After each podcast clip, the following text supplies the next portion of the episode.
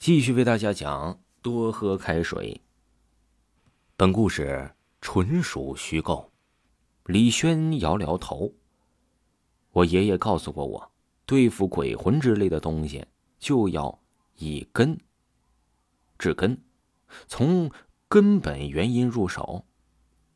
目前就能想到的，也就只有这个办法了。具体管不管用，只能听天由命了。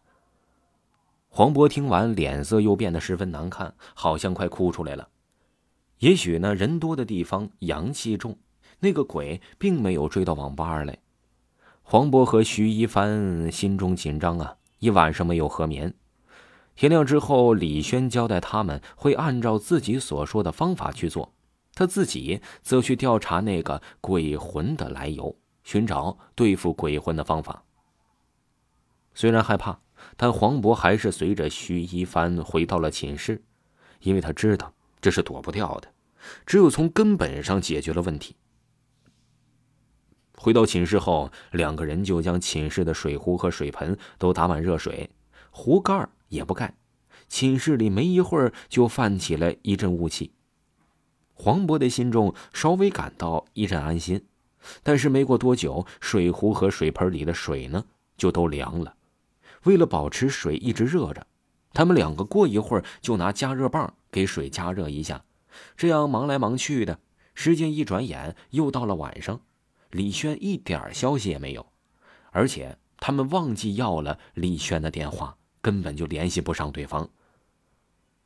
黄渤紧张的满头虚汗呢，拿出手机在上面打字儿。我从小说里看到，懂阴阳之术的人至少身上都带些符咒、铜钱、桃木剑等。驱鬼的利器，为什么李轩不给我一些东西让我防身呢？还是他根本就不会阴阳术，只是在坑我呢？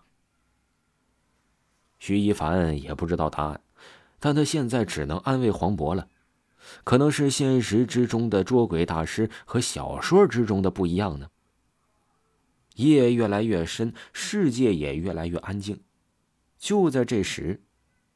徐一凡和黄渤同时听到寝室门外传来了一阵哗哗的声音，俩人转头就看去了，见门下的缝隙正在源源不断的流入了黑水，那些黑水散发着腥臭味就像一个扁扁的人在地上爬。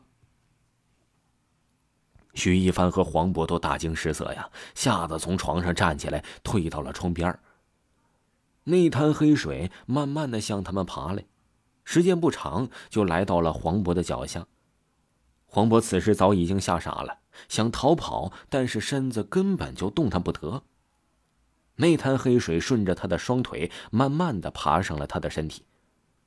旁边的徐一凡吓得一个踉跄，坐到了地上，身子向后退着，惊恐的看着黄渤。就在这紧急关头，寝室的门突然被砰的一声踹开。一个人影快速的冲了进来，那个人抓起了地上一个冒着热气的水壶，来到黄渤面前，顺着黄渤的脑袋就浇了下去。黄渤被烫的嗷了一声，身子蜷缩着弯了下去。那个人没有停止，一壶开水倒完，又拿起另一壶水继续倒，那感觉就像是在给猪褪毛。黄渤的脖子呀和头皮立马就红了。黄渤弯腰撕心裂肺的惨叫着，随着他的惨叫，恶心的黑水又顺着他的七窍缓缓的流了出来。此时，黄渤的脸上到处都是恶心的黑水，头上冒着开水的热气，看起来比鬼还可怕。而许一凡这时也看清了。那个用开水给黄渤浇头的人正是李轩。没过多长时间呢，黄渤的七窍不再掺血，地上除了一滩黑水，到处都是洒落的开水。徐一凡看到那滩黑水上方渐渐的出现了一个模糊的人影，那肯定就是那个鬼呀，而地上的黑水仿佛变成了他的影子。那个鬼怒目瞪着李轩，仿佛是怨恨李轩破坏了他的事情。李轩挡在黄渤的身前，手里还拿着个水壶，一脸坚毅的看着眼前的鬼。可能是惧怕李轩手里的开水，随后，那个鬼也是渐渐的消失了。同时啊，地上那滩黑水慢慢的爬出了寝室。顾不上缓口气儿，李轩急忙叫徐一帆帮忙搀扶黄渤。黄渤被烫伤的很严重，必须马上送到医院。把黄渤送到医院，时间已经到了后半夜啊。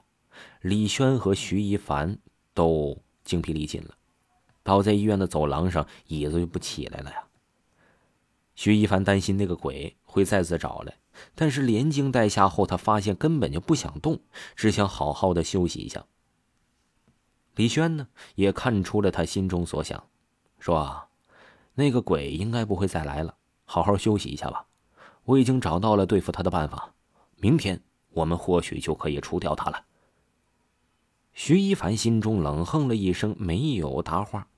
现在的他十分怀疑李轩到底是不是真的懂得捉鬼，因为他从李轩口中得到的都是“或许”“应该”这些含糊不清的词儿。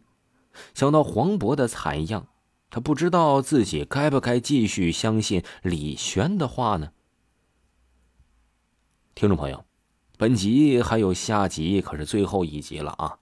感谢您的收听。